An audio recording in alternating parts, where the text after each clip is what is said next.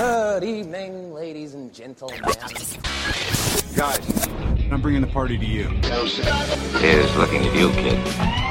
Get away from her, you. You're gonna need a bigger boat. Welcome back, guys. It's This Is Film, the second podcast for 2020. 2020. It's actually the date today is the second of the second, 2020, and supposedly it's the same way forwards as it is backwards. I'm not too sure. Someone on Google told me that. I'm here with Carlo. Your name is also, if you say it backwards and forwards, it it's not. It's different each no, time no, because it's not. Yeah, that joke doesn't work with my name whatsoever. unless we change your name to Bob, Uh, yeah, sure, if you want to. That's okay, cool. I shall now be referred to Bob because it's a palindrome. Why not? Let's go with it. Sweet. Bob Peratore. Yeah, Roberto. Done. there we go. oh, wait, that's not a palindrome. Anyway, carry on. Love it. Look, uh, hey guys, we are back. Uh, we have some energy, some momentum, so we're going to keep talking to you about films. Incidentally, though, we're probably going to just start the podcast with uh, in a somber, more reflective place. I'll take the lead on this one because I spent from the age of 13, so we're looking at sort of 1997. I spent 20, 20 plus years uh, following the career, the rise, the championships, the all star appearances, the MVP performances, the 81 points in a single game, the 60 points in the final game, the retirement, and the post retirement life of Kobe Bryant. And we are exactly one week after the tragedy that happened in California, where nine people died, uh, including Kobe and his 13 year old daughter. You know, it's a it's a podcast about films and popular culture but Kobe was this kind of larger than life uh, character. He definitely had this spirit, this tenacity for perfection in his craft. Uh, and even if that rubbed people the wrong way, he did uh, amazing things to, with basketball and he wanted to be the best and he got very, very close to that. I say all this because it really affected me. So I've been, sort of been in this kind of denial, extreme sadness. I've been depressed and very, very sad for like the last week. I've been processing it. Not only because this is a man who I looked up to and I rooted against. Like, I'm not a Lakers fan. I, I hate the Lakers. But I, I rooted against him and I hated him for so many years because he was so good. And you knew that when he had that look on his face, he was about to destroy your team. And he did it so many times to the teams that I followed. But you have to just respect just how damn good he was. But I was really enamored and excited by his post basketball life where he was getting into the film industry. He was talking to people who made films. He had meetings with Darren Aronofsky about filmmaking and the process. He'd made a uh, an award-winning, an Oscar award-winning short film about basketball, saying "Dear Basketball," uh, a beautifully drawn, animated film, and and that was things he was looking forward to doing. But the number one thing eh, that I respect him for was post basketball, he was going to be the best dad he could be. And he has four daughters and a wife, Vanessa. And he was loving life, being a father. He was uh, sharing his knowledge and his wisdom with his girls, especially with Gigi. And um, as a film buff, as a basketball fan, because basketball and film sort of uh, tied with me in terms of my, my passion areas outside of my family. I, I coach basketball and I've coached girls basketball for a long time, and I'm starting to share my love of basketball again and building a program. So I'm coaching quite a lot with young boys and girls, and I'm also looking forward to the one day where I can coach my own daughter and son. So knowing that the helicopter went down, father and, and daughter, and the other families, mothers, fathers, daughters, going down on the, on the plane, on, on the, the helicopter, on their way to a game. It's um, soul crushing. It's devastating. And I can't help but project and think about, you know, if I was in those shoes. Um, losing your loved ones like that. So just wanted to take a moment just to share my sadness over that and talk it through a little bit because it's been one of those processes yeah, I, I just want to send out all my love and prayers and, and whatever I can to the families and the victims. Not that they will hear this, but uh, just to send those out into the universe like so many other people are doing as a part of that kind of grieving process, I think is really important. So yeah, it's it's devastating news. And on other notes, so uh, I want to sort of pass it back to the world of film for a second. I know it's hard to segue out of that, but I wanted to get that off my chest. And I will just let you know that I've been spending. I mean, I already spent a lot of my time hugging my kids and kissing my kids and spending time with my kids. I try and be the best dad I can be. I race home from work. Uh, I don't mind being up all night when they're crying and teething and sad and hungry. I don't mind it changing the nappies. It's it's the joy of fatherhood. Um, but definitely in the wake of that news, I've been spending even more time and hugging them even tighter and doing all sorts of things just to cherish each and every moment. So any budding young parents out there listening to this or actual parents out there listening to this, just hug your kids, love them, forgive those who have hurt you around you, and uh, make the most of life because you don't know how long you have. But segueing in, Carlo, Yeah, quite just, a segue. just, yeah. just to make it hard for you, mate. Yeah, man. Uh, in the in the terms of the regular show, what have you been watching? So I I have a friend of mine who has been pestering me to watch this Japanese London show called Giri Haji, and it is a Netflix show. Netflix has got this really like in, i- innate talent to like have a bunch of TV shows you've never heard of that kind of just hide in the pockets of um, the search bar, and you don't discover them until you're really really bored one night and you just accidentally hit start and you've found yourself three hours into a binge session. Um, Giri Haji is about um, a, a, uh, it's a really complex story. It's basically a Japanese neo noir. Um, that sort of harkens back to things like Tokyo Drifter um, and uh, you know the sort of days of Beat Takeshi, where it focuses on a, a, a, Japanese cop by the name of Kenzo, um, who's tasked with trying to track down his brother brother Yuto, who's been alleged to have killed the nephew of a Yakuza underworld crime boss. And he has to track down his brother before all out war starts in Tokyo between the Yakuza crime families so that they can fill the vac- the power vacuum that's been left. And it is this sort of great kind of cat and mouse type uh, mesh of uh, Western cinema meshed with very kind of traditional Japanese noir cinema as well. That I didn't think was going to work initially because it's sort of like it kind of went the sort of BBC route a little bit, but they've really taken very good care to sort of be like, no, we want to make sure that the Japanese essence of it really shines, and it does in this show. And I think one of the things that I really love about the show is the fact that while the cops aren't necessarily corrupt in the show, the best, the I think the funniest part is is that all the cops in the show are doing their best to try and appease the yakuza bosses, not because they're corrupt, but because they just don't want war in the streets. So they're so they're spending a lot of this time trying to be like, no, no, no, it's fine. Please don't start punching on and shooting it out, you know, amongst yourselves. We will sort this out. We will sort this out ourselves. So it's a sort of great kind of um, uh, take on you know the sort of like the, the whole sort of idea of ronins and samurais and yakuza and you know i've yet to see a tattoo in the show which is kind of odd. I thought there was going to be like you know wall-to-wall dudes tattoos and samurai swords and all this sort of stuff but it's taking a very kind of like slow burn pace to it and i'm actually quite enjoying it a lot more that way without sort of the uh, the whole I guess uh, the sort of flash bang that you you would expect from more kind of like high energy Eastern cinema. I'm four episodes into an eight episode run, so so far it's gone really really well. But maybe next week I might change my opinion. So who knows?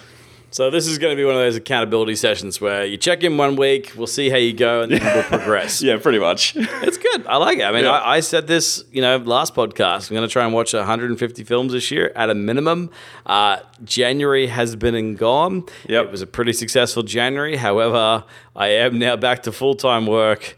As well as always full time parenting and all the rest of that stuff. So You got this, man. I believe in you. I believe in the, you. the so movie hard. watching died down a little bit, but not too bad. So I, I Right. think, well, one last week, and then I watched one today, and today's the start of a new week. It's a Sunday, so yeah, depending on how you count your weeks, I watched two films. So you actually brought up that you watched some Japanese television. Yep. And that you're, you're mentioning a lot of buzzwords there, like Yakuza and Ronin and whatnot. So I'm like, cool, that sounds like a show I'm interested in. Mm-hmm. The problem with Netflix and their business model is they dump so much content all the time, every week, and all of it at once for the most part. That you're going, I don't have the time. I just don't.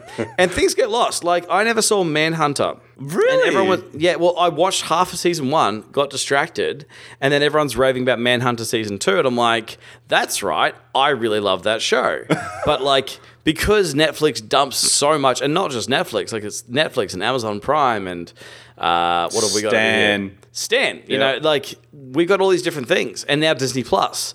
So Oh, yeah. I'm just I'm just constantly drowning in options, and it's hard when you're going. I really want to plug the gaps in my cinematic knowledge, but you're going, oh, there's a new shiny Japanese yakuza show over here. I'm like, that sounds good. Like I haven't finished The Witcher yet. I've done the first episode of The Witcher, and I'm like, okay, I like the game. You know, he makes a pretty damn good Geralt. He nails the voice. Yep. Um, but yeah, I haven't gotten back to it. So that's that's my my pledge is to watch those 150 plus films and all these other shows that are on the peripheries of my life. Just do what you Uh, can. Just do what you can. oh, can. look. Speaking of Netflix and speaking of Japanese, Yep. uh, I was very delighted because for the last year, I have been going, I want to start watching Studio Ghibli films with my, my daughter in my family. I want to start doing this.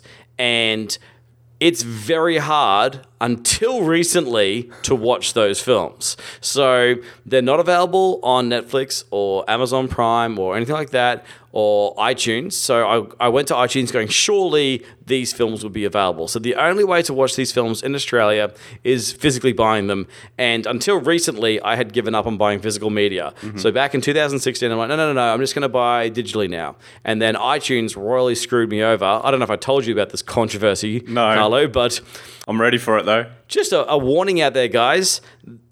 iTunes can change what's available in their library, which affects your library at any moment. And if they change the quality of the film you've purchased, that's what you're stuck with. So for the last two, three years, because I've been waiting and waiting to buy my 4K TV, uh, I've been buying 4K iTunes Apple things and waiting, waiting, waiting to watch them. I finally get my 4K TV back in sort of October, November last year. And I'm going, cool, I have like 15, 20 films saved up for this moment Endgame, Infinity War, Us, um, Blade Runner 2049, all this kind of stuff. I go to watch them and they've been downgraded to HD.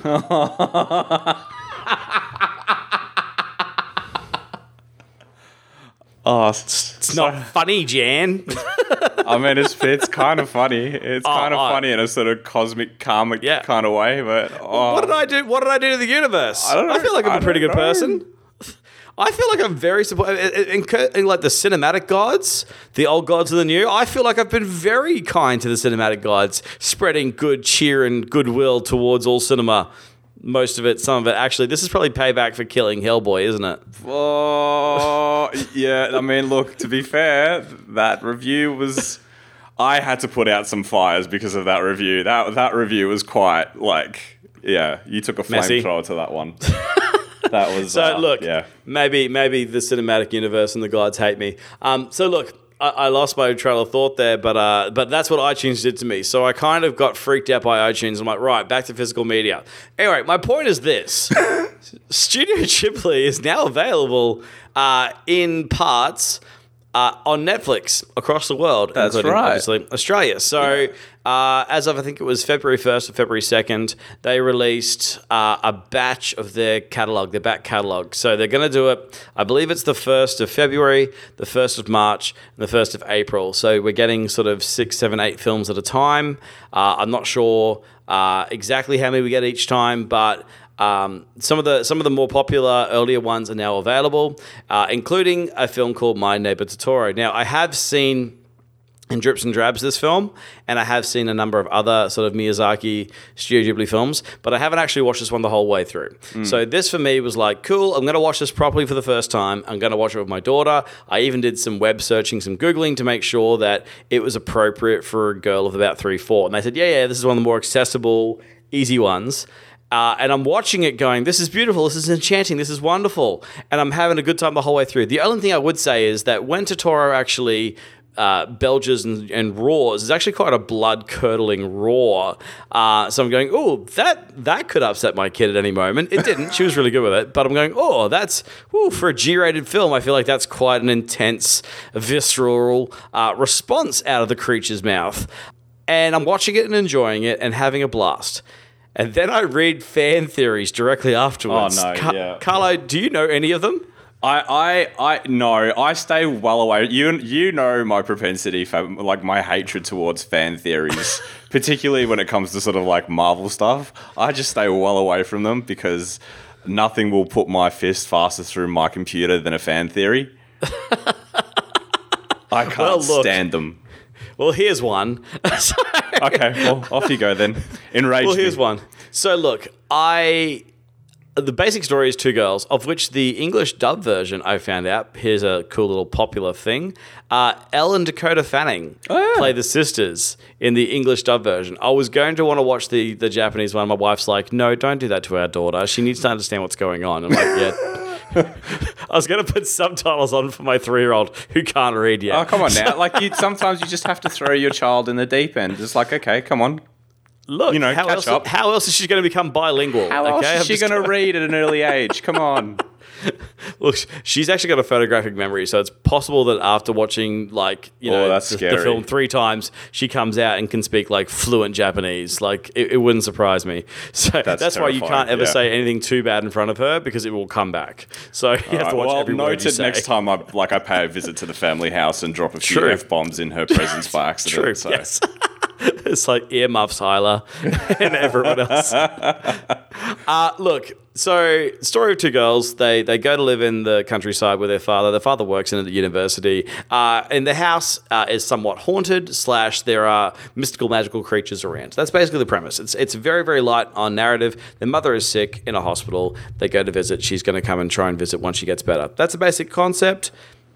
And eventually they discover this gigantic cat like puffy pillow thing called Totoro, who when they when he growls is incredibly terrifying, but like does whimsical magical things like flying and making things grow, and it's just a beautiful ride. I don't want to do spoilers here. There isn't too much in terms of narrative. I don't want to do spoilers, uh, but obviously like the narrative uh, leads to a certain point, and it's all pretty light and wonderful. And then I get onto the internet and going, by the way, Totoro is actually a symbol for the angel of death. and he is the Grim Reaper. And the only reason these kids can see this thing No. is because they're going to die. No, come on. That's not that's not fair. That's not eh. fair. I haven't seen My Neighbor Totoro before, so now I'm, I can't I, I can't watch it now going into that going these two children are dead.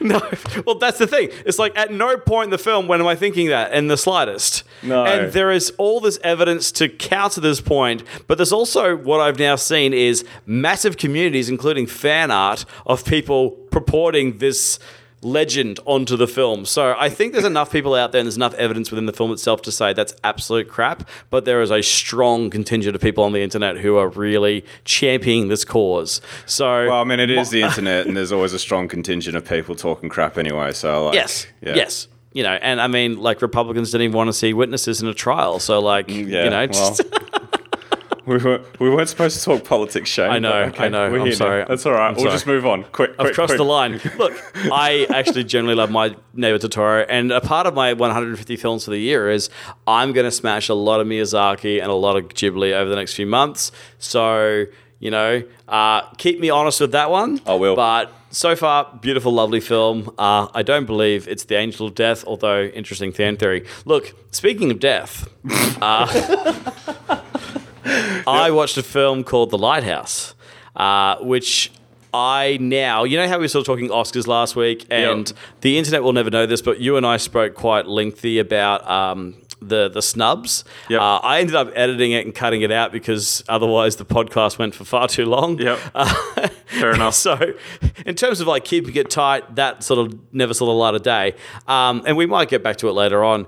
But I now cannot understand for the life of me why William Dafoe or Robert Pattinson, but mainly William Dafoe, is not nominated for an Oscar Mm. for either Best Supporting or Best Actor. It's it's absurd.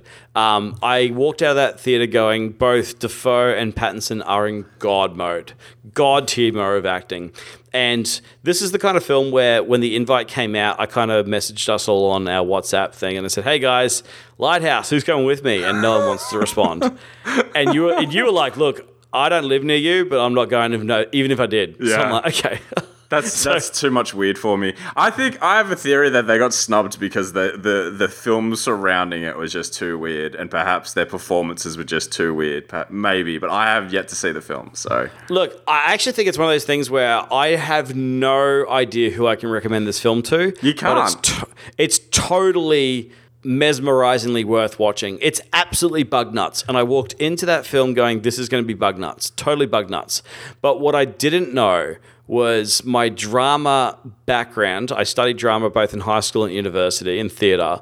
I had no idea this was going to come in handy because I'm watching the film going, man, this is reminding me of something. And I walked out and people were sort of mulling over their thoughts and people couldn't define what, what was hitting them. And then it hit me. I'm going, oh my gosh, this is Waiting for Godot.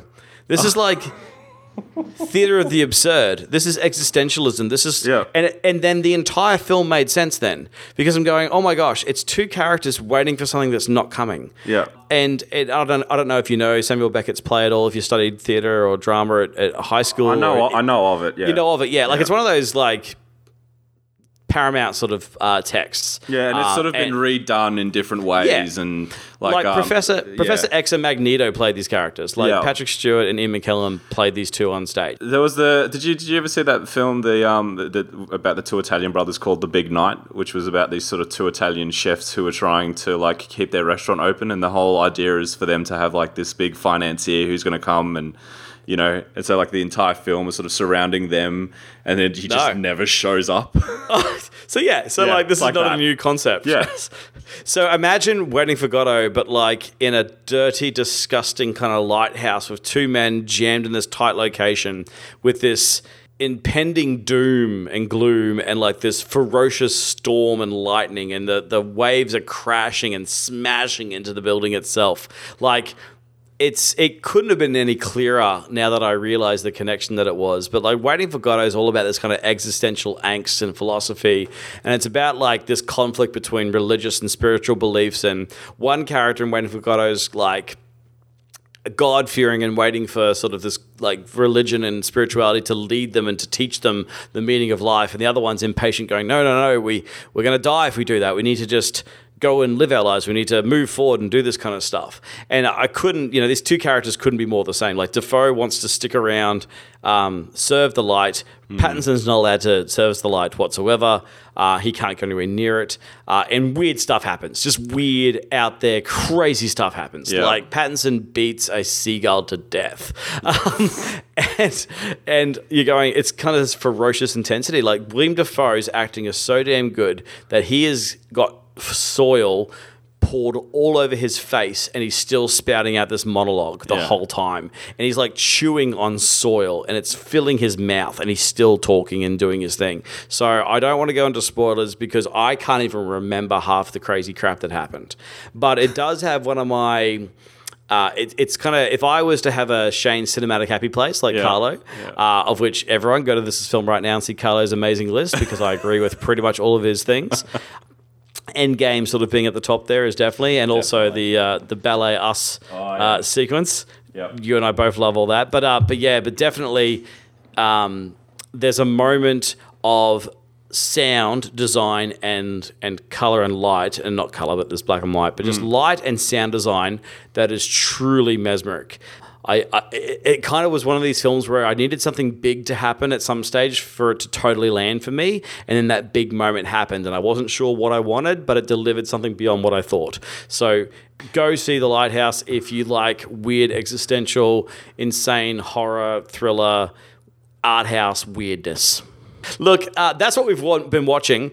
I really, we've got like one sort of main topic we want to get to, but there's really one last thing that we've watched, uh, and it's not really a, a film, but it's more so a trailer. And this is the weekend of Super Bowl, so we're gonna get a butt ton of trailers coming out, and there are more to talk to talk about. But there's really just one big one. It's it's pretty fast and it's fairly furious. Um, it's it's the ninth iteration. It's the bottom of the ninth right now. Um, there's, there's been a number of these films. Carlo, can you talk about the four minute long trailer that was Fast Nine? I don't even know where to start. Actually, I've- all I got in my head is the idea of a jet stealth bomber like magnetically picking up an airborne Mustang flying through the air. Okay, so you, I don't know like what it's like in Aussie families, but I know that in a lot of Italian families, like the nonna, she likes to have her stories, right? So you'll come home from school, and it's four thirty in the afternoon, and you'll find your grandmother sitting in front of the TV watching The Bold and the Beautiful, right? Have you Right. ever have you ever watched an episode of The Bold and Beautiful? Look, in passing, but I can't say I religiously subscribe to it. mental. It is a mental show. Like there is nothing on there that makes sense. That's basically what Fast Nine, the, the Fast and Furious franchise, has turned into. It's turned into your grand, like your ethnic grandmother's like long running serial show where. Like brothers that you didn't even know existed turn up, dead characters come back to life after four or five things, you know. And at some point, it's so psychotic that you kind of just go, yeah, whatever. All right, I'm just gonna go with it. Here's my cash. I'm there, bro. Let's let's do this. Yeah, John Cena's a Toretto now. All right, fine. Let's go. Okay, cool. Yeah, fine. Whatever. So uh, I don't even know where to start with this trailer. I mean, do we do we talk about Charlize Theron's bowl cut, a haircut, the fact that Helen Mirren just shows up out of nowhere? Um, I mean, you know, she is Shaw's mum, so uh, but I'm sure Jason Statham's gonna make an appearance at some point. Um, do, what else was there? Uh, oh, oh, the bridge. So there's- there- there's a, a crumbling bridge that they're driving along um, that apparently can support their weight, and then what's his name? Vin Diesel decides to use what's left of the bridge as some kind of like anchor thing, which kind of made me, made me go, well, we don't need an Uncharted movie anymore because there it is. Okay, my notes here is Vin Diesel goes full Nathan Drake swinging around the Ah, jungle. see? Perhaps this is the Uncharted movie we will never get. Yep, that's That it. was literally. Done. I have nothing to say about this, but that was one of my three notes. yep, Tom Holland, go home, bro. It's over. go home. It's done. No, Like, it's done. But I- Game- it's it's it's just one of those. I was talking to my friend last night, and she was just like, after like the fifth film, don't these movies just start turning into like direct to DVD franchise things? And I'm like. Normally, yes, but for some reason, this one has just been able to bypass that entirely, and through just sheer will and people who love hotted up cars, just keep repeating, like just continually, just show up over and over and over again as if it's 1999 or upset 2000. Any, sorry, any section of our audience. I don't want to like alienate or call you out, but the worst premieres are the Fast and Furious premieres. it's just usually flat brim hats and Monster usually- Energy I don't know drinks if everywhere, like the bro. same thing down in Melbourne, but in Brisbane, what we get is we usually get two theaters. Uh, we get the general audience sort of Nova radio call in people, and we get the film critics. And I'm so grateful we had the film critics one because the other one is full of some of the most loud. I'll say the word obnoxious, hardcore rev heads, and they look like characters from the Fast and Furious. They're like they're like my, they're like my friends, man. They put the nos they put the nos sticker on the car, man, because it makes it go faster. I had a. Uh, speaking of that, I said, "What's the next film going to be?" Because like they're like the things they're doing with cars now, like flying through, like the cars keep flying. Yeah. I'm just thinking, is the next film going to literally go interstellar, and is the next film going to be like Fast Ten, Nos in space? That's what I was thinking. I think they should just like launch a rocket. Like they should literally just put Tyrese Gibson into a rocket and just launch him into space, and the whole film is just him screaming. That's it. That's Fast Ten. Done. Justin Lin, give me a call, bro. left cheek, left cheek. Yep. That's it. that's, all I ever remember Tyrese Yep. Gibson from Transformers. That's like that Oh, and yeah. screaming in Fast and Furious franchise Yeah, films. That's it. That's it. Because he used to be the cool character too. Yeah. Like he he started off as like in Fast and Furious 2, he was the cool character that everybody wants to be. And he's like shirt off, he's a six pack, and everything. now he's just the screaming dude in the ch- in, in the car that no one likes. Well, look, uh, there's two things that bother me with this trailer, uh, and you can explain at least one of them to me. The first one was like, how much do you want to echo the Avengers with the first 30 seconds of your trailer? Um, the warehouse, Oh, yeah. farmyard look, and the notes, the piano notes, that dun, Yeah. dun, dun, like, Yeah. seriously. And then, like, the dad figure being with the child in the bedroom, talking about loving them forever. I'm like, this is literally a combination of Infinity and Endgame a little bit of Age of Ultron in there as well. Yeah. I'm going, you're trying to copy some of that Disney Marvel moolah. You're trying to, you know, and Fast and Furious already makes its money. Like, just separate yourselves from that. You don't have to go. You don't have to go the Avengers route for Nah, because emotional na- pull. now because like ending is ending a franchise is now a genre in itself, and we know that there's going to be a Fast and Furious ten. But for the you know for the sake of making a couple more billion, they have to pretend like oh this is the end, man. Nah, nah, it's not not, it's not how it works.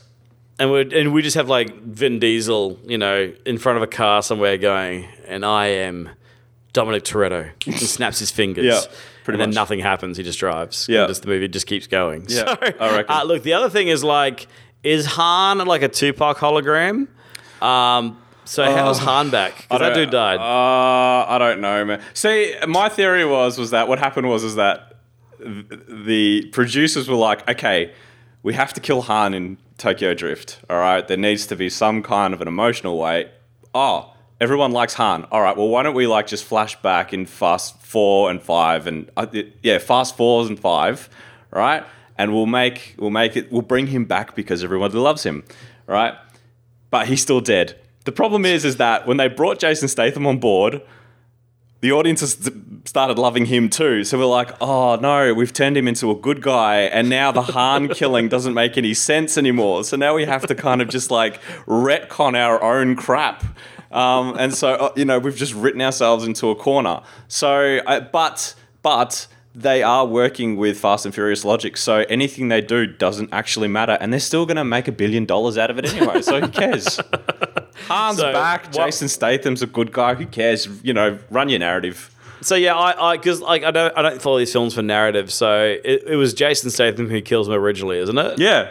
Well, it's no. It, originally, it was just he ran a red light in the Tokyo Drift, right? And then they retconned that, and they're like, "No, him running a red light's not badass enough. The guy who ran the red light has to be Jason Statham." Ah. you know, they're like, "Oh, plot twist," and the whole, and it worked too. I was in the audience when I saw that film, and like Jason Statham gets out of the car, and like the car explodes, and all my mates were like, oh, "Bro," and like they're all high fiving each other and they're downing monster energy drinks and all that sort of stuff. And we're, you know, They got, the, they got a bag of. Doritos next to them as well. Fist bumping and you know popcorn's flying everywhere, and they're like, "Yeah, more bald dudes."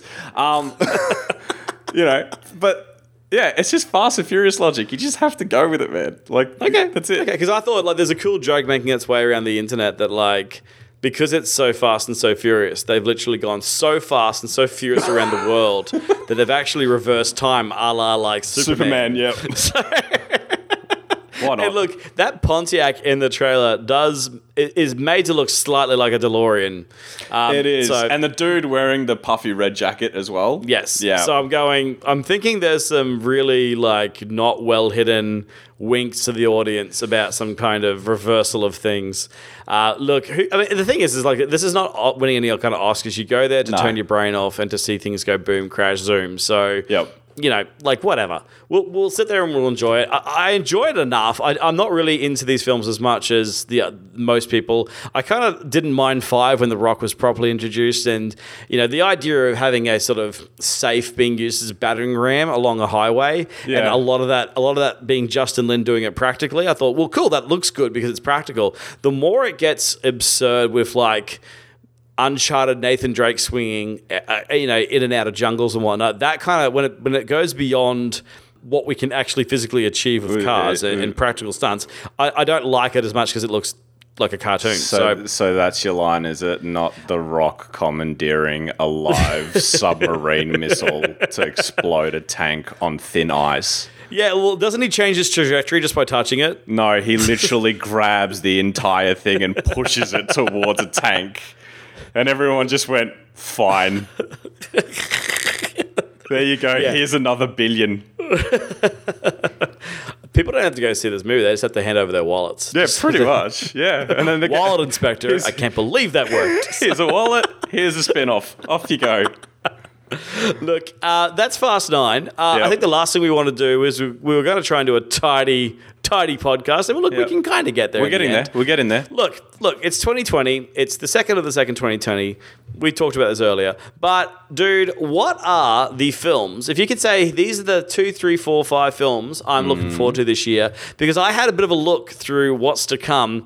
And I could only write down one, and then when I had another look, I could write down two, and then when you told me this was the topic tonight, I wrote down a third. Yep. So in in previous years, I would usually make a list on Letterboxd going my most anticipated films of the year, and usually I can hit up to twenty five. Yep. This year, unless I've just got my head in the ground somewhere, there hasn't been as many leaping off the page to me. So you tell me what I'm missing out on, and I might interject. But you go. What what are you looking forward to in 2020? Okay, so I've got five that I'm really excited about. First one's Birds of Prey. Because Oh, yes. that to me looks like what Suicide Squad should have been, um, and word the word of mouth coming out is that it is absolutely bug nuts insane, um, and I'm quite excited by that. Plus, it's got one of my favorite cinematographers behind it, Matthew Libatique. So, so it looks it looks mm, mm, mm, mm, it looks like a, a, a like a like a nice sort of like a like chocolate cheesecake. So I'm really I'm really I'm really really excited about that one, man. The magpie in me is loving all the shiny things about that movie.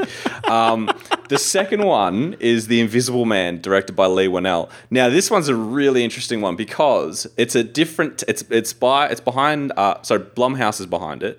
Um, it's a really interesting take on the original Invisible Man because what it's doing is it's meshing the idea, or not the idea, also like the sort of the, the sort of the, hor- the the horrific idea of being within an abusive relationship where. Um, Oh, jeez, I forgot her name. Um, Moss is it, um, not, Elisabeth Moss. Elisabeth Moss plays this woman who escapes an abusive relationship, and it turns out that her her ex fakes his own death um, and finds a way to turn himself invisible, and then basically torments her that way. Um, and so it slowly gaslights her and slowly drives her insane. And that to me is brilliant. I think that is like the, probably the most brilliant thing of like you know way that you could twist that kind of genre on its head. Um, well, speaking speaking of that film, we've actually got tickets for that one coming up. That's our next competition. oh so yeah, I'm seeing that um, bad boy this Tuesday, so- boy. I'm I'm seeing it this Wednesday. No, hold on. I think I'm seeing Birds of Prey this Wednesday Yep. and Invisible Man next Tuesday. So I've got like one per week. But yeah, but that's actually one as well that I kind of it was low on my radar, and then. I saw that one Elisabeth Moss chose to do it. Elisabeth Moss doesn't usually choose to do anything bad. No. Um, you know, she she usually takes. Um, I mean, this is she had Mad Men fame.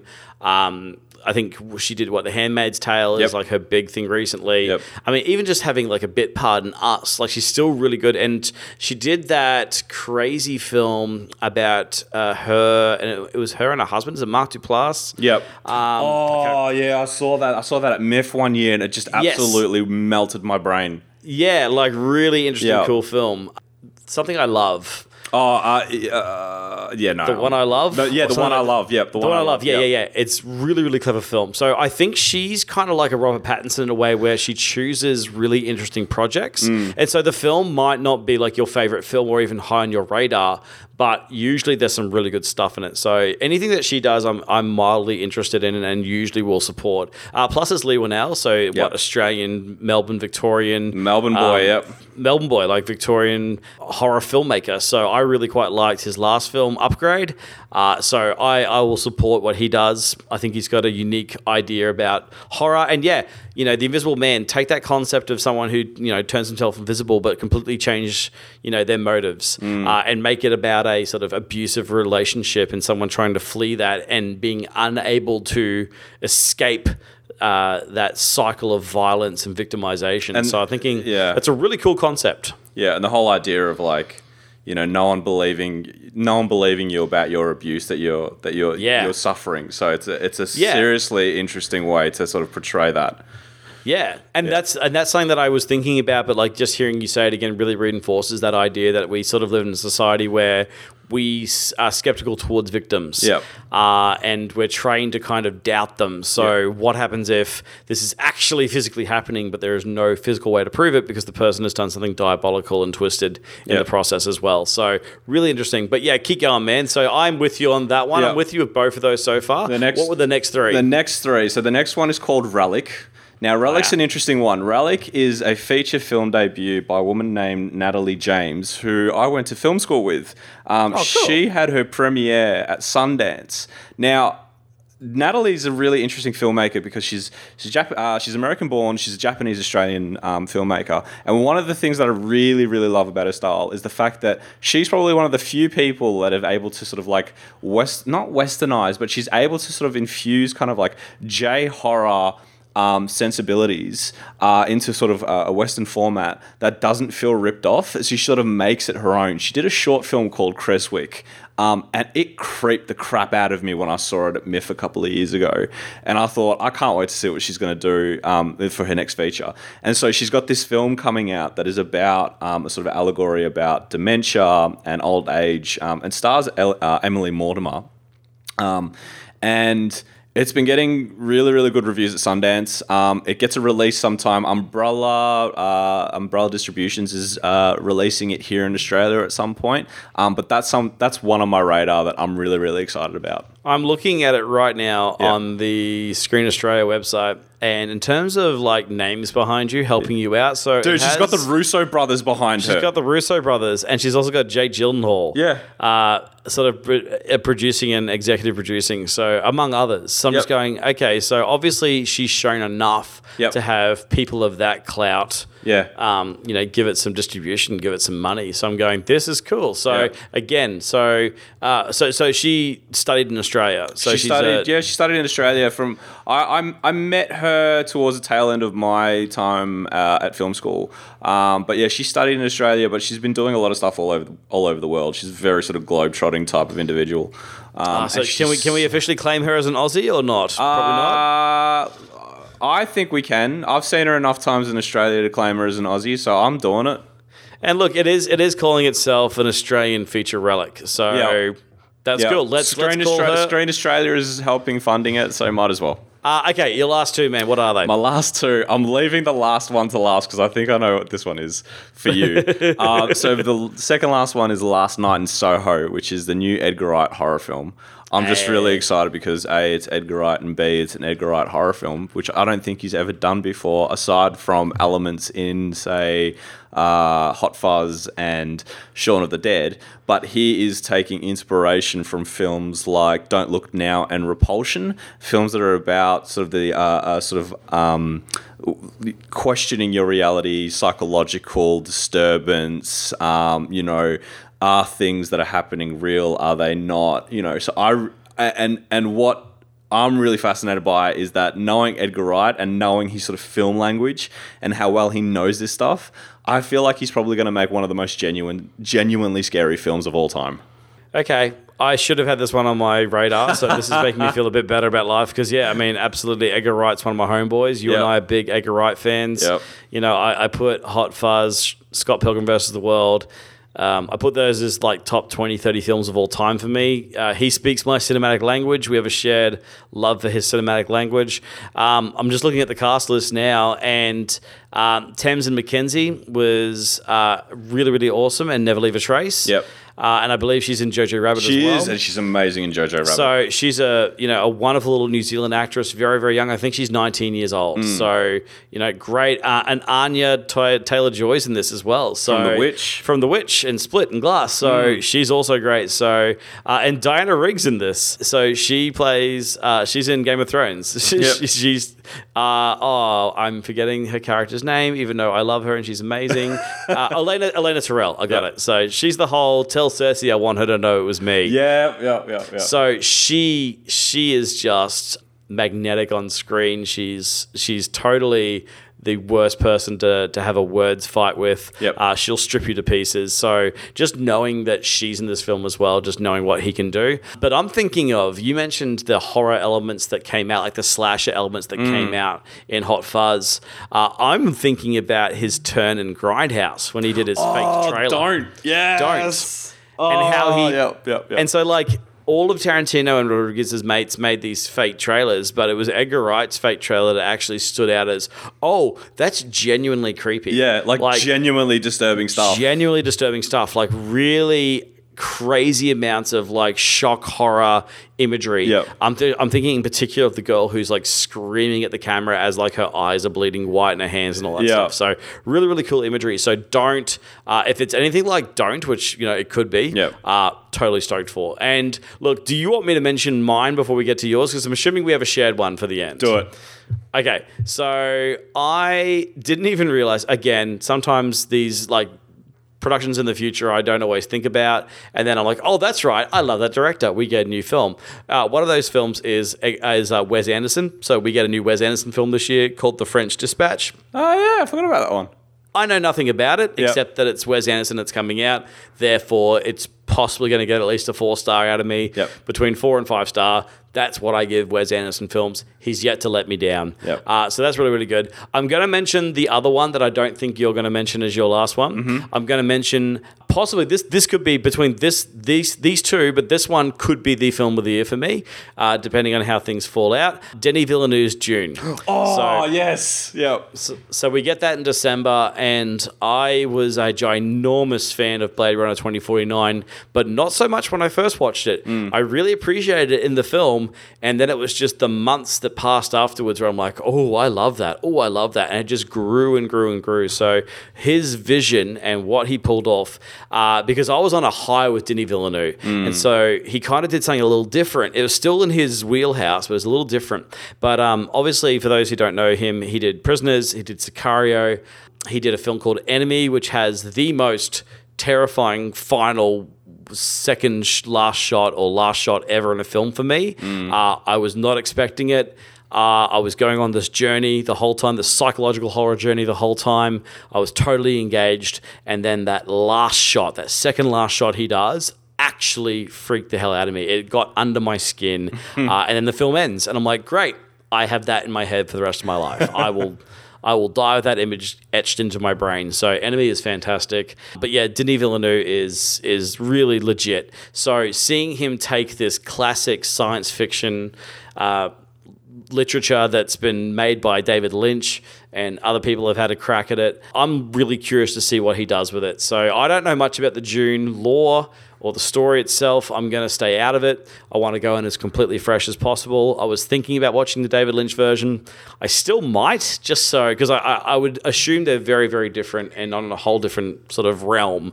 Uh, but yeah, very much looking into that. But look, the one film that I am desperately looking forward to, and you can call me a film bro, Yep. which is this derogatory term for anyone who seems to like a couple of directors, one of them being Christopher Nolan. Yep. Yep. Um, I know where you're going. But Tenet, Tenet, you know, talk about a palindrome. Yep. Uh, so um, that's, you know, from what I've heard, we've got something special on our hands here. Mm-hmm. Uh, people have seen the first 15, 20 minutes uh, and they, they? couldn't stop. Yeah, there's there's been like people, I think. I think Kevin Smith or Kevin Smith's friends or someone Yeah. when they went and saw Star Wars. Um, I, I might be getting stories uh, convoluted here, but Yeah. I'm pretty sure uh, when they went and saw a different film, they got treated to like 15, 20 minutes of Tenet. Yeah, there's a yeah, there, there's a special preview playing ahead of one of the Yeah. IMAX screenings. Yeah. Yeah, so you know, and and then we finally got that. We got that weird random trailer that showed us absolutely nothing except for some like masks. Yep. Uh, and then we got the full trailer of which we're going, oh, he's like doing Inception yeah. and Memento Yeah, uh, at smashed once. together Yeah. at once. I'm going, oh, that's good because like Memento is my jam. Like Yeah. If I was to never watch a film again except for one, Memento probably would be my choice. Yeah. Um, I, I mean, I, I love all of his work, um, but Memento is one of those very special films to me. Uh, the way that he's able to play with forward and backward narrative mashing uh, to come to the particular place, and the fact that that film sets up Lenny to be a sympathetic character pretty much throughout, and Mm. then there's like a single shot that completely derails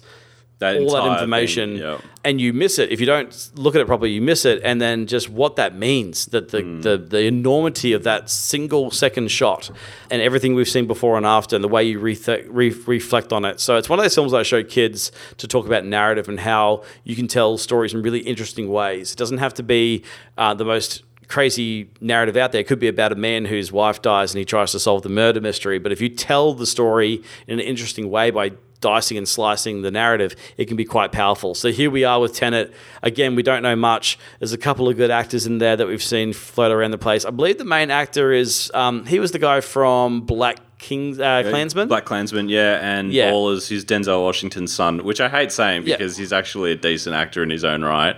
yeah, so Um, not to not to not to pigeonhole him at all. not to pigeonhole him as someone else's, you know, son, but um, no, he was in Black Klansman and he was in um, uh, Ballers, and he was re- he, he was amazing in Black Klansman. So we've got yeah, so it's John David Washington Yeah. who we're talking about, but also like you know the man of the hour, Robert Pattinson's in it, uh, Elizabeth Debicki's in it, who was in phenomenal in. Um, uh, the heist film Widows, Yep. uh, and so she and obviously Michael Caine's going to be in this film, as he always is. Have Kenneth you, have, in you this se- film. have you seen the commentary around how Robert Pattinson looks in Tenet? The fact No. that he's basically like copying Christopher Nolan's look from when he was in his mid twenties. oh, really? Yeah. Go have a look That's- at the photo, and he actually looks like he's about to sell um, his first screenplay. Oh, really? Yeah, it's Okay. amazing. I'm going to look it all up now. Yeah. Uh, so, um, so yeah, so look, uh, Tenet looks like it's going to be amazing. So that's you and I. That's kind of what we're looking forward to the most. Mm-hmm. Uh, is there anything else that's sort of sticking out to you in 2020, man, or is that about it? That's pretty much oh Black Widow, but like uh, like but that's just a given We'll see. considering I'm an We'll. MCU boy. So Yeah. you know we'll see what happens. I'm I'm I'm you know I'm confident. I'm confident. I got I, I got you know after after what Scarlett Johansson did in Jojo Rabbit, you know, props to my girl. Look, I got nothing against her as an actress, but I just, I just, I keep backflipping. I just don't feel like this is a film that I'm needing to see. But you know, I will obviously, I fight will you go to see the it. Death with that. I will. Sorry? I will fight you to the death for that. So Not literally. um, yeah. I, I- I think you know it's I definitely want to see different characters have their moment in uh, in the MCU. But to be honest, this is this is me speaking honestly right now. MCU uh, comic book films in general, I, I do I am getting a second breath of uh, fatigue again. So I kind of want to watch other stuff and then you know sort of go see a comic book film, see it, and then go watch other stuff again. Because there's there's times when the schedule is like CBM, CBM, CBM, CBM, and that's all you're seeing, and it all blurs into one. Like I think it, it happens every year around blockbuster season. Yeah. So watching something else to sort of break it up will help a lot. So Yeah. and yeah, we'll see how we go. And if Kevin Feige's listening, don't listen to him. Uh, don't listen to him, Kevin. Just you keep backing up them MCU films for your boy, mate.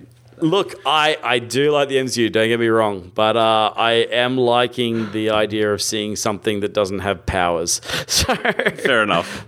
Cool. Well, look, that is probably a wrap for this episode. Uh, look, thanks for joining me, Carlo, on this wild cinematic journey. Thanks for listening to this, guys. Check out thisisfilm.com. Check out our Facebook page. Check out our Twitter. Instagram kind of exists, but you know, it's it's it's led by a ghost or something like that. I'm this. working on it. I'm working on it, guys. I'm yeah, working you're on it. working on everything, man. You can't do it all. So, like, if you want to run our Instagram account, please send us a message. That'd be great. Look, uh, keep enjoying films. Uh, keep watching 150 films in 2020 and let me know what you watch. Keep entering our competitions. Have a wonderful week, and we'll see you soon.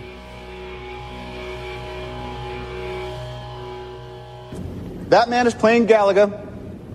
Thought we wouldn't notice, but we did.